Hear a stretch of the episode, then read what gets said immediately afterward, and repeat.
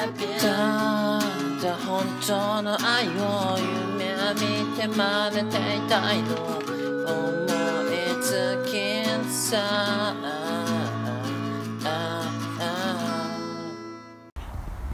えどうもこんばんは。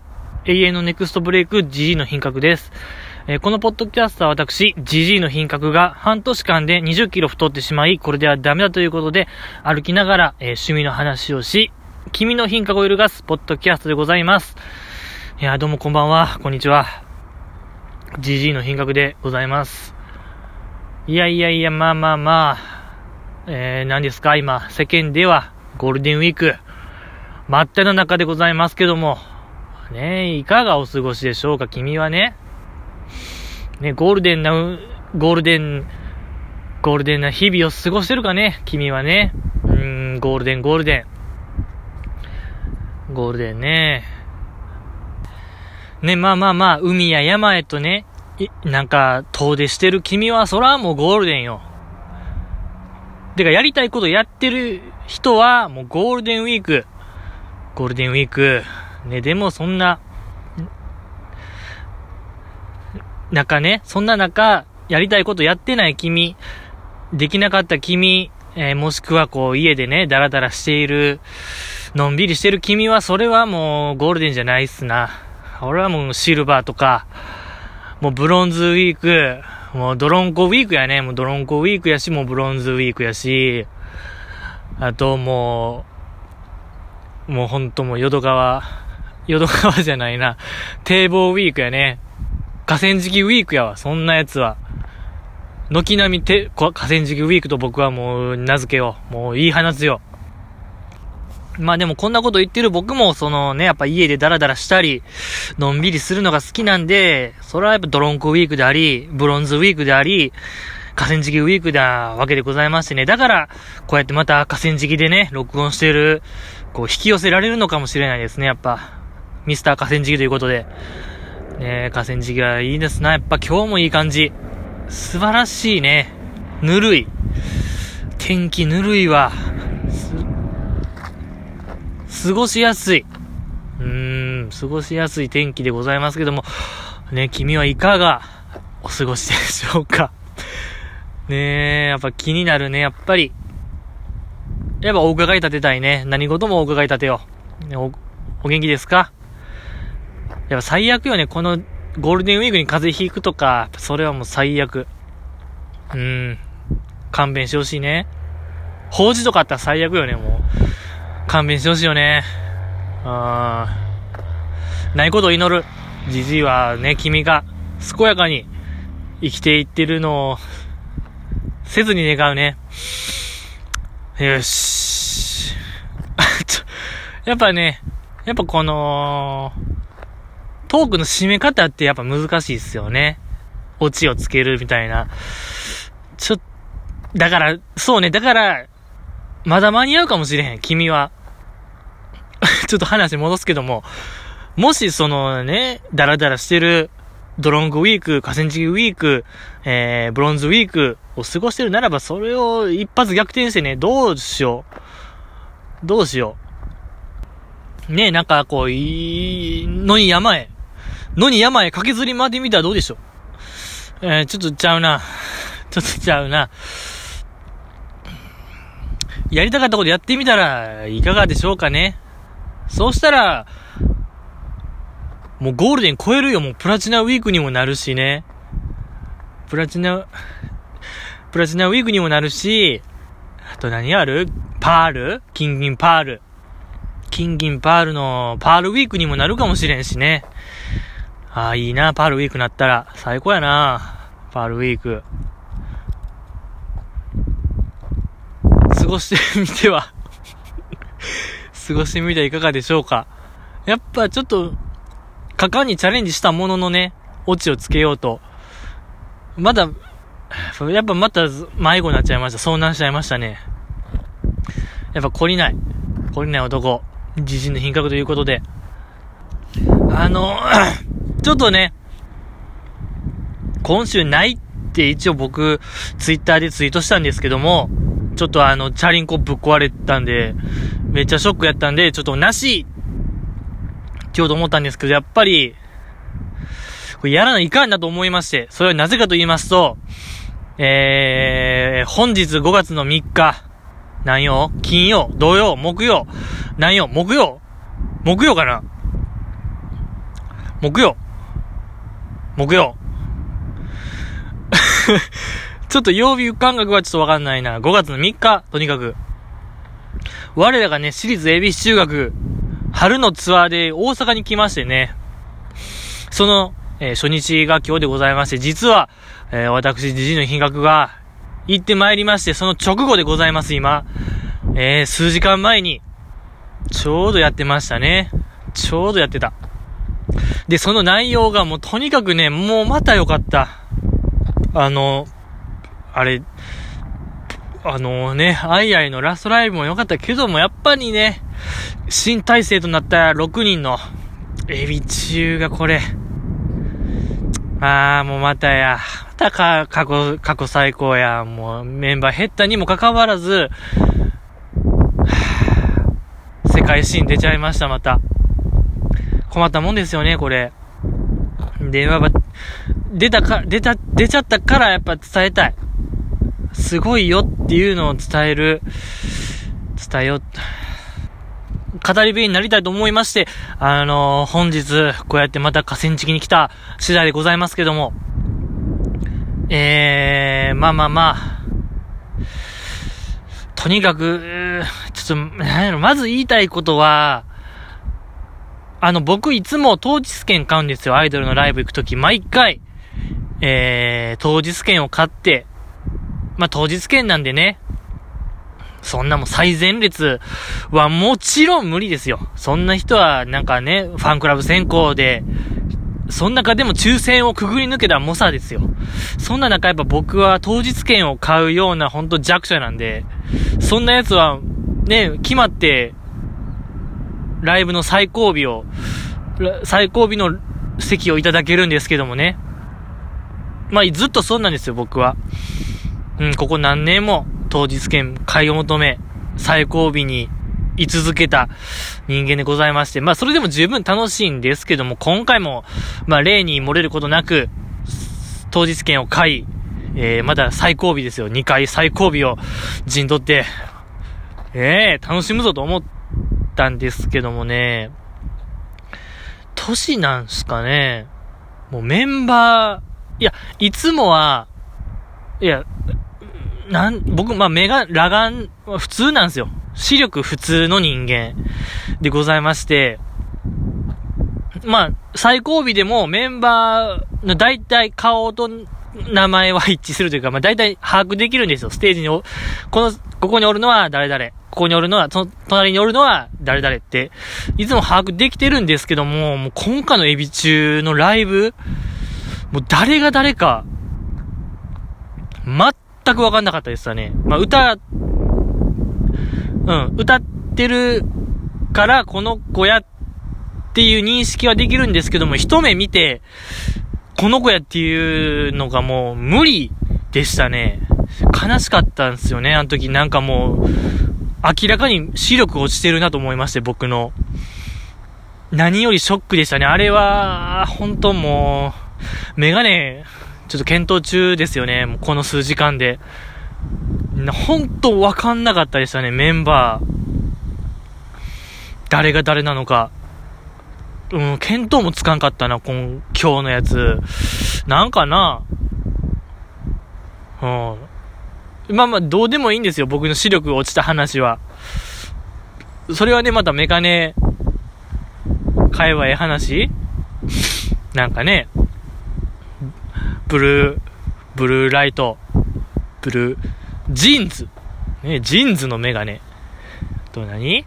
メガネ、メガネ市場。ねえ、メガネ市場。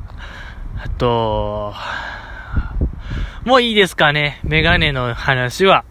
な、確実にだから僕の視力は落ちてると、確実にこう、ね、死へ向かってるなというのも、ま、感じ取れた、確認できたライブでございまして、あのね、もうとにかく言わせてください。やっぱね、どの曲、やっぱエビ中の曲はいいですよ、もうね。ほんと多岐にわたるね、ジャンルは。もう、不可能ですよね。いろんな、ほんといろんなジャンルの音楽を網羅してるんで、エビ中らしい曲ってもう、何なのかわからんぐらい、いろんなジャンルの曲ありましたよ。エビ中のライブ。最、もうよかった。うん。どの曲もなんかもうクライマックスみたいな、あの、膝から崩れ落ちそうになるぐらい良かったんですけど、特に序盤ですかね、序盤。えっと、仮契約のシンデレラっていうエビ中のメジャー、メジャーデビュー曲、メジャー1枚目の曲がありまして、で、これを作詞作曲したのが杉山勝彦さんっていう方で、まあやっぱこの曲がとにかくいいんですよね。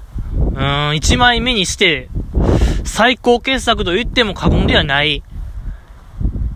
なんかエビ中、エビ中間、エビ中間と言いましょうかね。その、初めのコンセプトである、初めというか、あんまり最近は言わへんけども、キングオブ学芸会という、なんかこう、やっぱ、ちょっと B 級感漂わせるグループやったんですよね。もう今はそんなことないですけども、まあでもそれを、初めのエビ中を象徴してるっていう曲がまああったんですよ。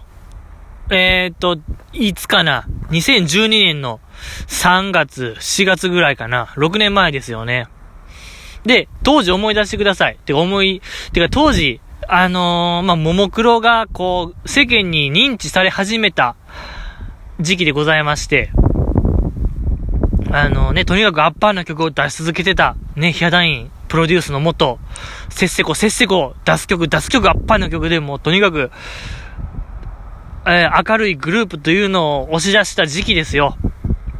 エビ中もメジャーデビューしまして、まあその曲も例に漏れず、ももクロの系譜を受け継いだアッパーなアッパーな曲、ね、展開も、もう、なんか急に別の曲みたいな、別の曲流れたと思わせるような、もうとにかくいろんな展開、目まぐるしい曲やった、やん、なんですよね。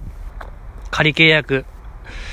で、これ聞いたときに、当時僕聞いたとき、またこれヒャダイン作曲、作詞作曲の曲かなと思ったら、えー、杉山勝彦という名前がございまして、えー、なんやこのヒャダイン感溢れる、もう2番戦時とも取れるようなこの曲は、いやでも、裏を返せばすごい、なんか時代をキャッチしてる、これから来るような、来る感はバシバシ感じるこの曲、すごいなと思って、んなんか途中に、あのー、何？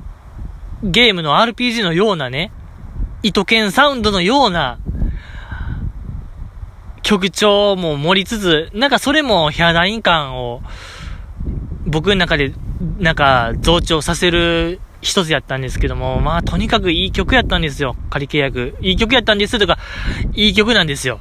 うん、ぜひあのシングルはほぼ全部、てか全部あるんちゃうかなフルで、ミュージックビデオ、エビ中は。聞いてみてください。で、その仮契約のシンデレラが流れまして、ね、途中なんか寸劇もあるような、いい曲やったんですよ。やっぱいい曲。あの、いい曲というか、いい曲。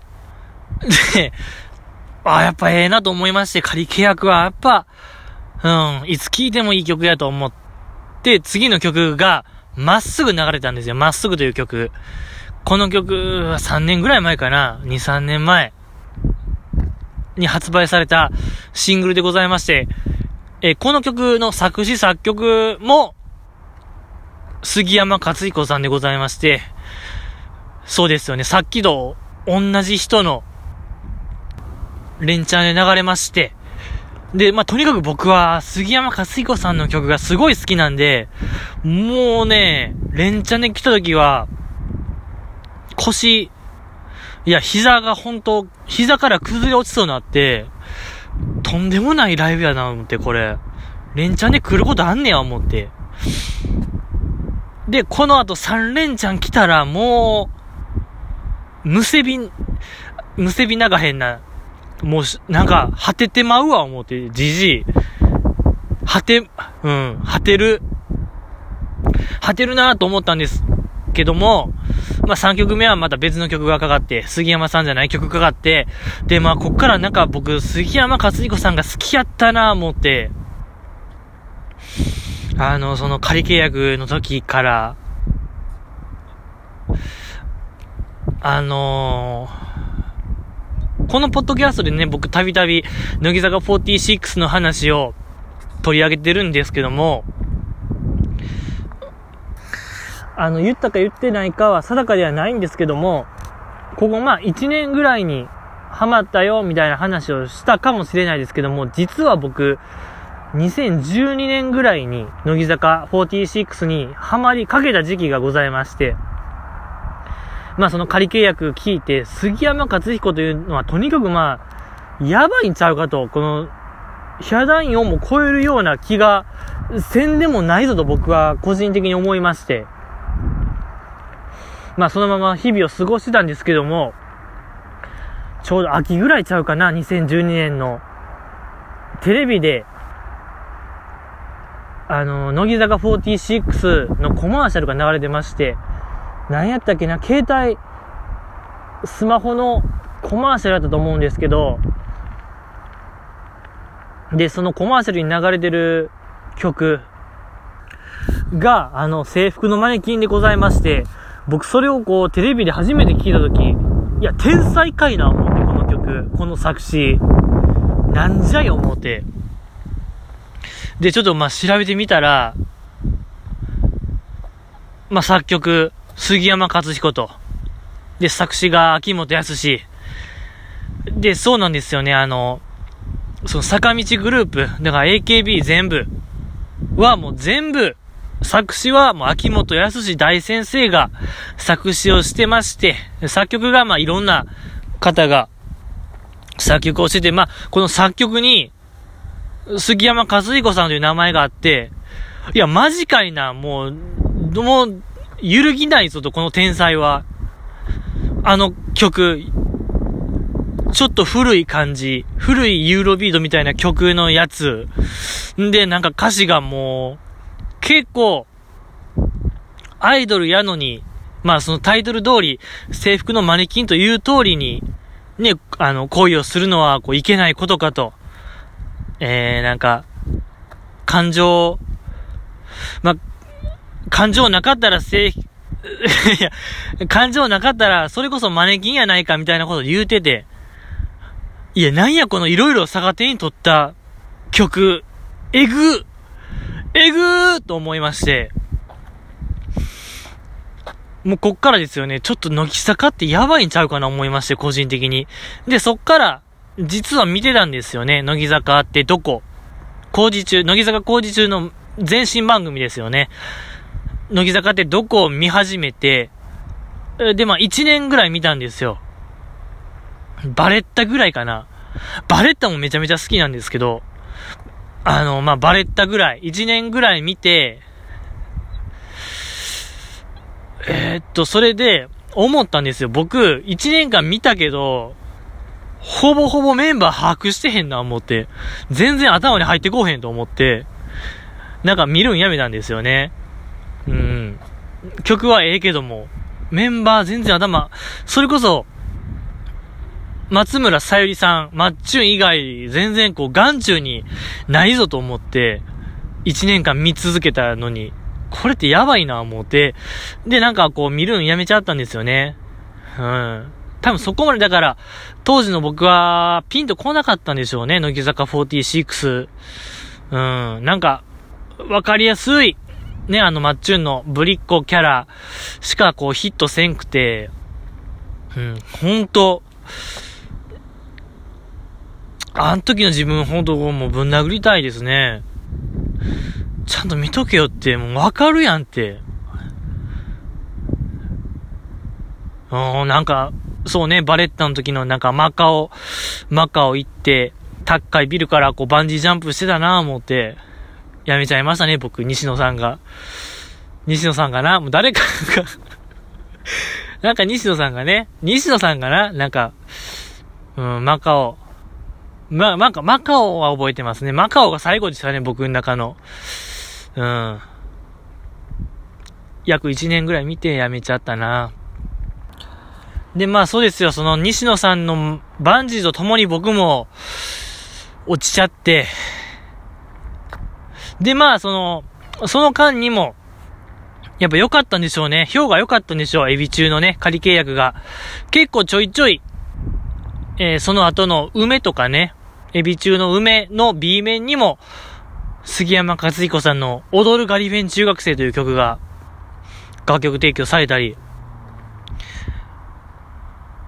で、その後ですよ。そうそうそうそう。とにかくその僕は制服のマネキン引きずってた人間なんで、これやばい。とにかく制服のマネキンって、もうなんかアイドルにも、アイドル史に残る名曲なんちゃうかなと僕はずっと思ってて、で、なんかエビ中の出す曲はやっぱこう、ね、楽しい曲ばっかりの中、禁断のカルマという曲が2013年出るんですよ。その翌年ね。で、が、えー、作詞作曲、杉山和彦と、おい、なんじゃいこれ思って。なんじゃいなんじゃいと、禁断のカルマ。で、まあ、聞いてみたところ、あの、ヴァンパイアが人間に恋をするのは罪ではないかみたいな、あかんのではないかみたいなことを言ってて、いや、これ実質もアイドルが、アイドルに置き換えれるやつや思って、ヴァンパイアがアイドルで、ね、恋をするのはいけないことか、もう実質これ、これ制服のマネキンやないか思って。出てもうた思って、もう。エビ中の中での制服のマネキン、やってもうた思って、同じ人が、やっちゃったぞ、おい。これ、売れてまう思ってね、当時僕は。エビ中売れてまう思ったんですよね。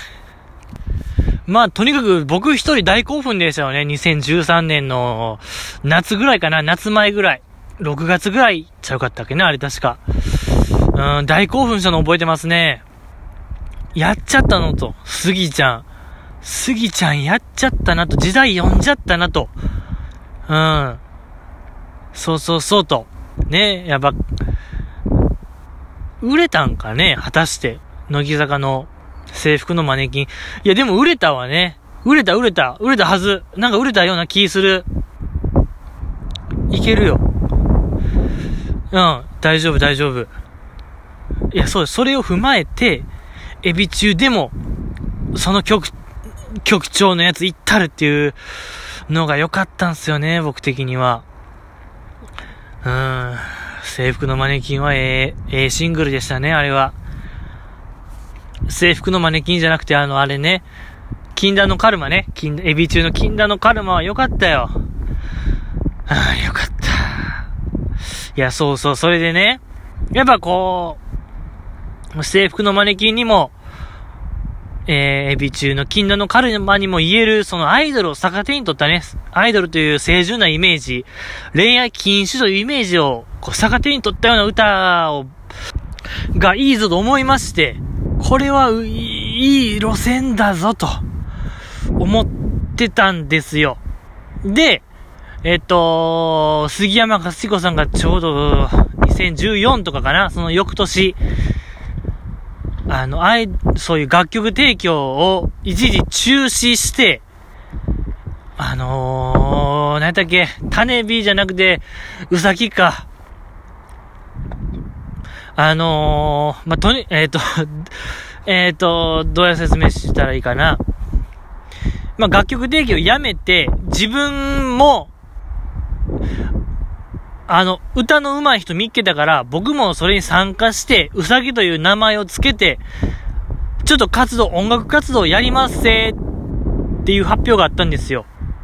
一旦、うん、そういう楽曲提供はやめて、歌の上手い上田、上田さんね、上田さんという人見っけたから、その人とコンビ組んで、あの、デュオとして、活動しますせ、うさぎって言いまんねんっていう発表があったんですよね。まあ、あの時めちゃめちゃびっくりがっかりしましたよね、僕正直。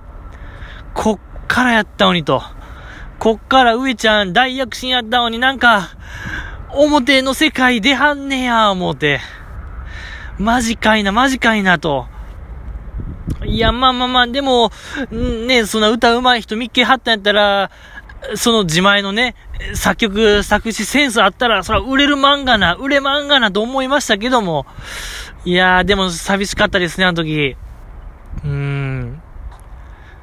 で、まあ確かに、ちょっとの間、そのね、確かにあ、えー、その宣言の後、楽曲提供を中断します宣言からまあ1年経たずして、楽曲提供はしはるんですけども、で、まあ現在もするんですけども、あの、ちょっとこっから、ちょっと脇外れるんですけども、いつかなこれまだ2、3年前なんですけど、そのうさぎが、オールナイトニッポンゼロという、えっと、火曜かな確か。火曜の3時5時の、まあ、オールナイトニッポンゼロという枠を勝ち取りまして、そう、うさぎのオールナイトニッポンゼロというのが、いつかな、しゃー、2014とか5、4かな ?4 ぐらいに始まるんですよね。で、まあ、とにかく僕はがっかりしましたけど、がっかり、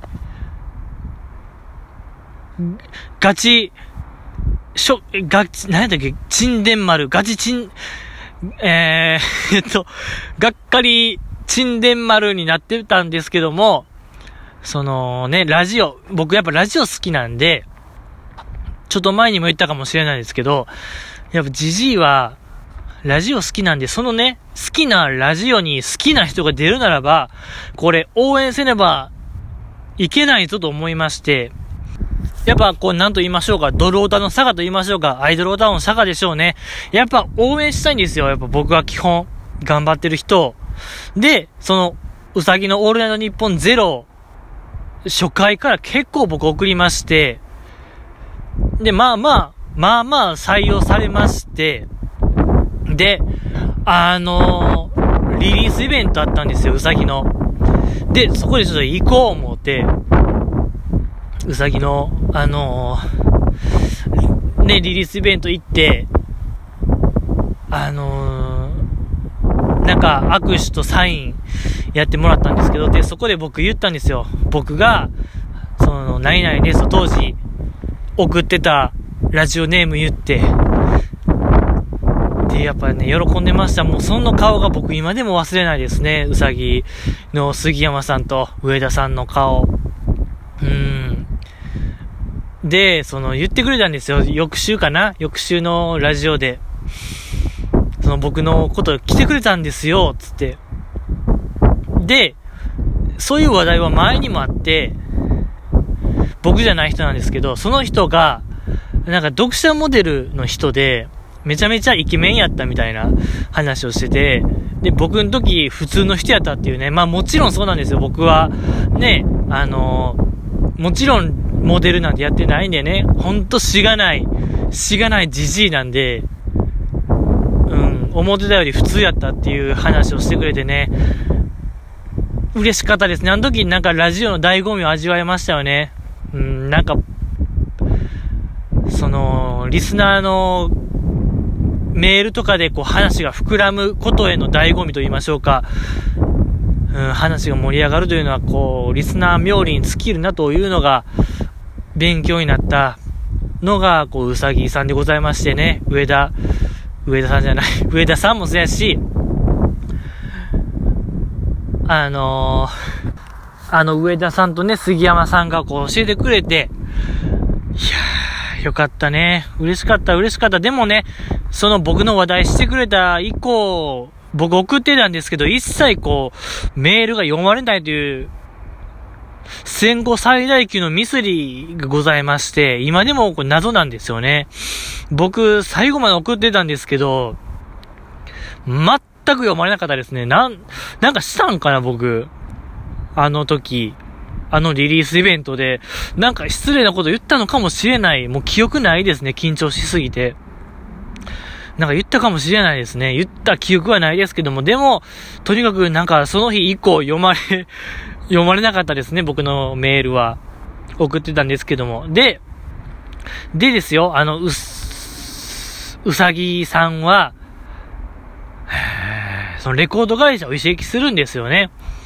移籍するにあたって、うさぎという名前で揉めちゃうんですよね。事務所と、元いた事務所と。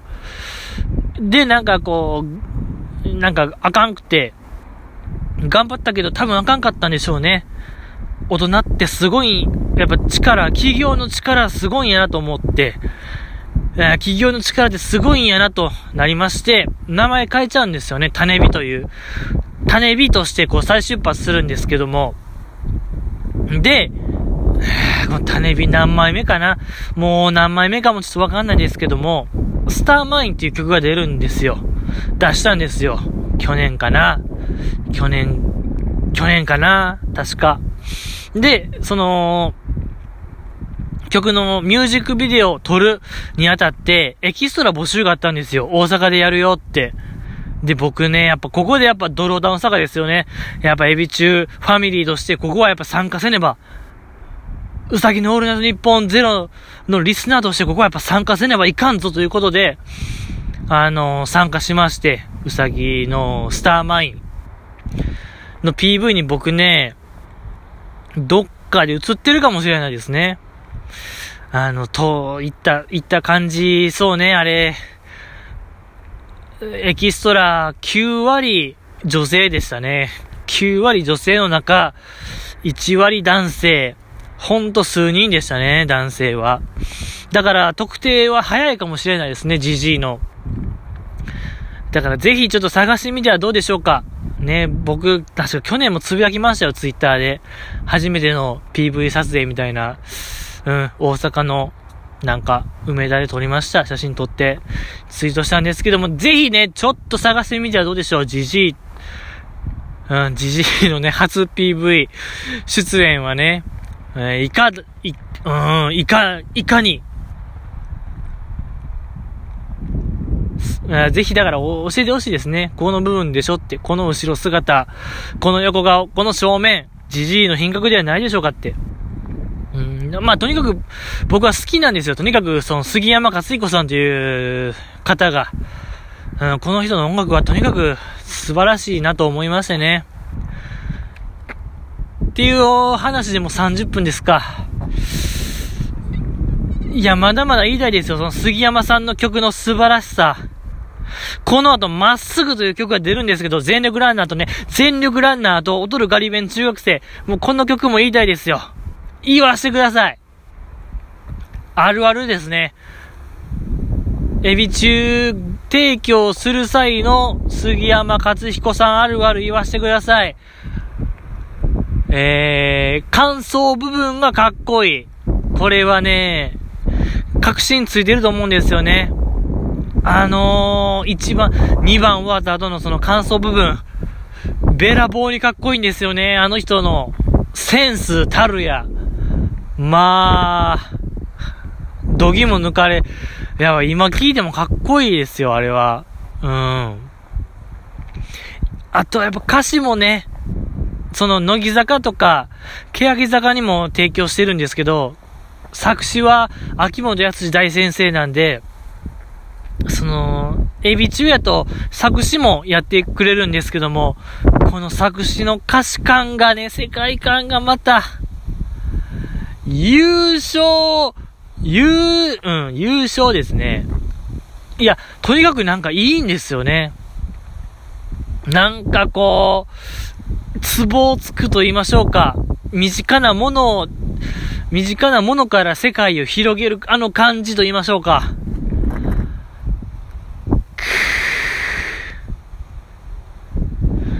ね、あの地下鉄からのローファーからのテイラー・スウィフト。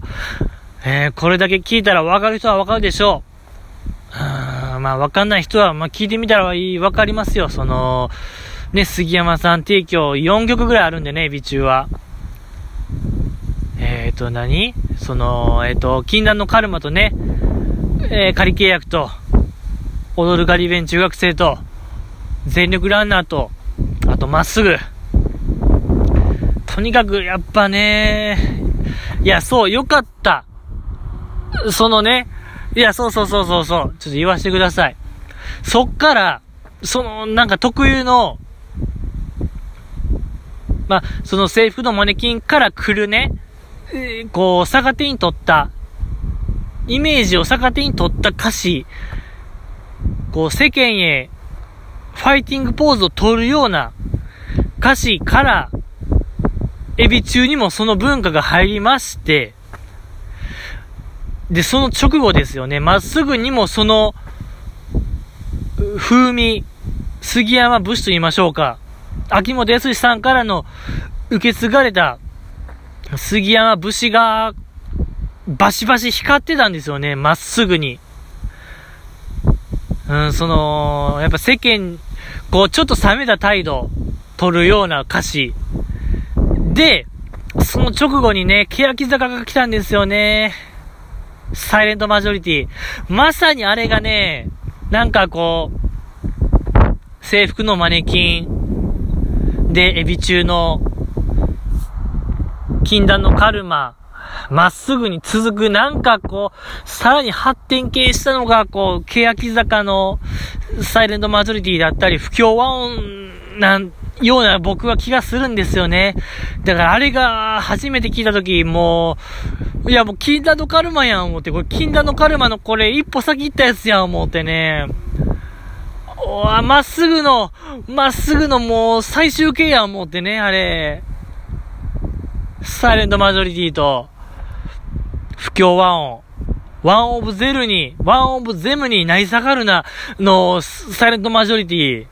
ねえ、あの、不協和音になってもなんかもう、戦い続けろみたいなこと言ってたあの不協和音。いやいやいや、もう、エビ中や思うてこれ、まっすぐや思うてね。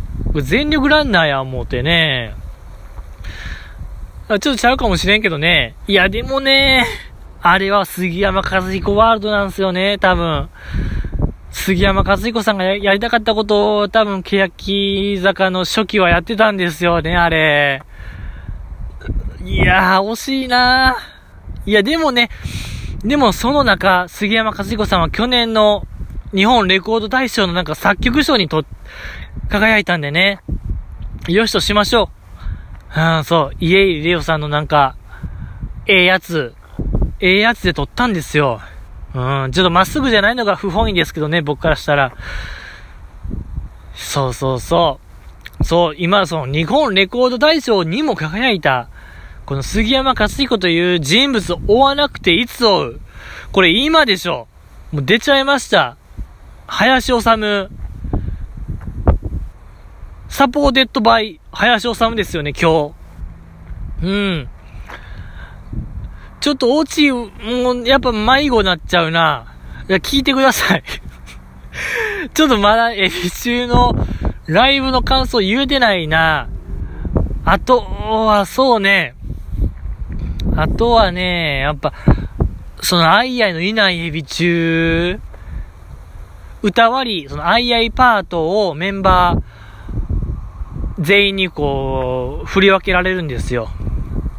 そん中、こう、真山さんと、真山と星名さんが歌うアイアイパート、めちゃめちゃこう、アイアイ感があって、なんか声質が近いような僕気がするんですよ。星名さんと真山の声ってアイアイ、アイアイに、なんかアイアイ、アイアイおるんちゃうかなと思わせるような、アイアイ感。なんか意識して真似してるんちゃうかなっていうぐらい、まあわかんないですけども、でもなんかこう、アイアイを本当彷彿とさせる、ねえ、エビ中のマスコット、広田愛花ですこと、えー、おつまみ大好き、電車大好き、アイアイの、あの感じはすごいありましたね。星名美玲さんと、真山里香さん。まあ、他のメンバーは結構、ね、オリジナリティ溢れる感じあったんですけども、まあそれはそれで良かったんですけども、けど、真山さんとこう、星名さんはね、なんかこう、あいあい、の影を散らつかせる歌い方しててよかったんですよね。うん、あと、あとはね、やっぱ、あとやっぱど、あやっぱ言いたい、ドデシカデンも言いたいね、新曲。6月6日発売、ドデシカデンを引っ提げのツアーなんですけどね、ドデシカデンも良かったね、あれ。超良かった、めっちゃ良かった。けどもう40分経つんでね、もうお開き。またの機会。まだまだね、ドデシカでも言いたいし、やっぱり、な、こう、パートがあって、上げ曲パート、しんみりパート、で、こう、最新アルバム、エビクラシーパート、去年発売になったエビクラシーパートで、ラストスパート、アンコールみたいな感じだったんですけどね、やっぱ言いたい。これ一つ一つ掘り下げたいけども、えー、基本このジジラジは30分版、30分ポッドキャストなんで、だいぶオーバー。やっぱあのー、反省点としたならば、一番初めの、あのー、何？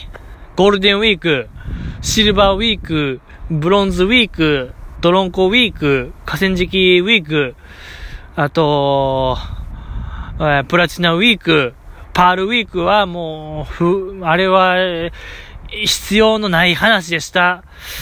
これは反省ですね。これは二度としてはいけない話でしたね。うん。あー、やっぱいい、一つ言わしてほしいな。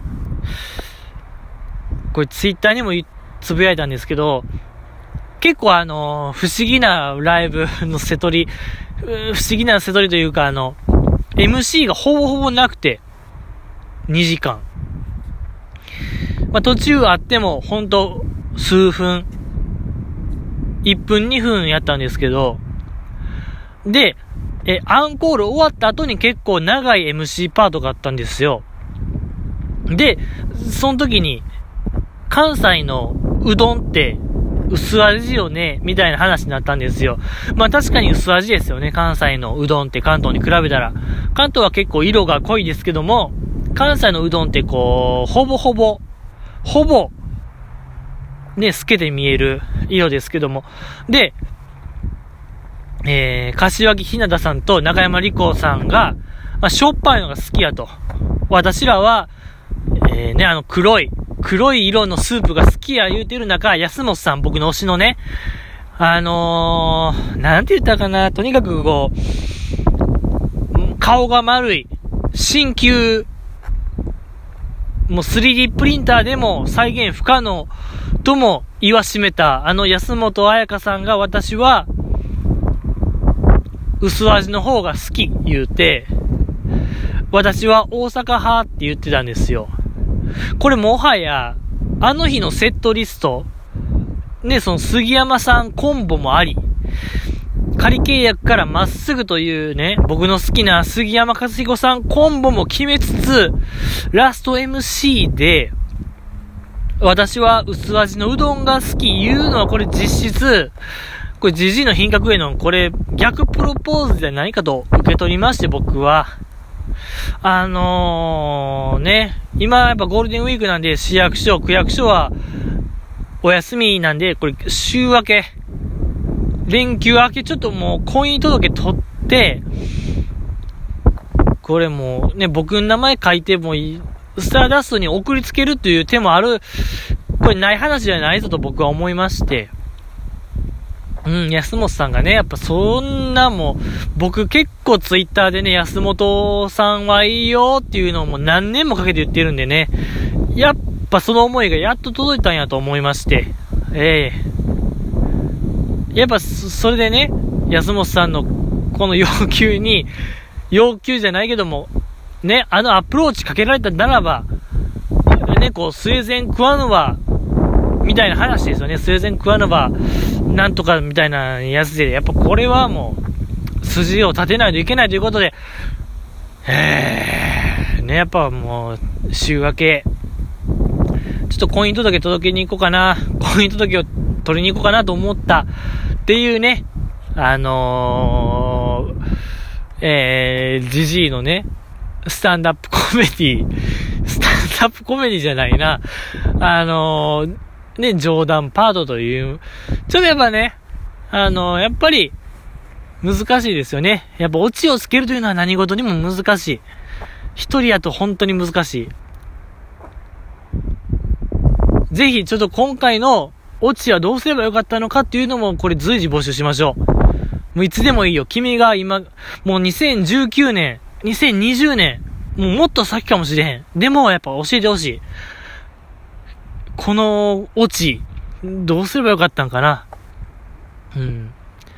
それを僕は、あのー、ずっと待ってます。やっぱ、それがポッドキャストのいいとこなんでね、やっぱずっと残るというのが、うん。今もしかしたら本当もう車が空を飛んでるかもしれへん。君が今、君が今聞いてる日本では、もう世界では、それが当たり前かもしれへん。なんかこう、もう、パイプの中をビュンビュン走る、パイプ上の道路をビュンビュン走るのがもうスタンダードの世界なのかもしれない。けどね、やっぱ、今現在2018年では、ああ、まだね、道路の上を走ってるよ。今の日本はね、まだ、四輪車が、道の上をね、走ってますよ。ねえ、やっぱりまだ、レディープレイヤー1みたいなようなゲームはまだ出てないですね。うん。出てないですし、あと、何がある？こう未来、未来のやつ。えっと、ちょっともう、ないか。あとはもう、未来来ちゃってるわ。2018年はもう未来来てるんで、ええ。今何年、もう募集しようかな。じゃあ今、西暦何年なのかも、随時募集しよう。2018年はいらないんで、2019年から聞いてるよとか、2040年から、ね、僕は聞いてるよっていうのをやっぱ募集したい。し、何より、やっぱ今、君が見ている風景を、これもうずっと募集してる、じじいは。もう半年ぐらい募集してるんちゃうかな。下手したらもう初期から募集しますよ、じじいは。今君がどんな風景見てるのか。もう何でもいいよ、ほんともう、壁、白い壁が見えるよ、とか、空が見えるようでもいいですよ。今君が見てる風景。ぜひね、教えてください。もうじじい、待ちわびてる。もう感想をね、感想も求めてるし、何でも求めてる。ちょっとね、国税調査したいな、じじいは。全員参加の国税調査がしたい。もうそんなところでね、もう今回おしまい。もう50分になっちゃうんでね、もう50分になったらもう長い。もう50分は本当にもう、約1時間なんでね、もう約1時間あったらもう、寝てる方がマシなんで、あの、ね、安眠、入眠効果ありかもしれへん。こんな会話。なんか、眠りに導けるような、お話なのかもしれない。でもやっぱ50分は長い。なんでね、また、次は10日、5月の10日、もう5月の10日や。もう、あっちゅう間。だってもう、1月、2月、3月、4月、4ヶ月終わったわけやから、3分の1終了したわけでしょ？おそらく。3分の1終わるって、早っ。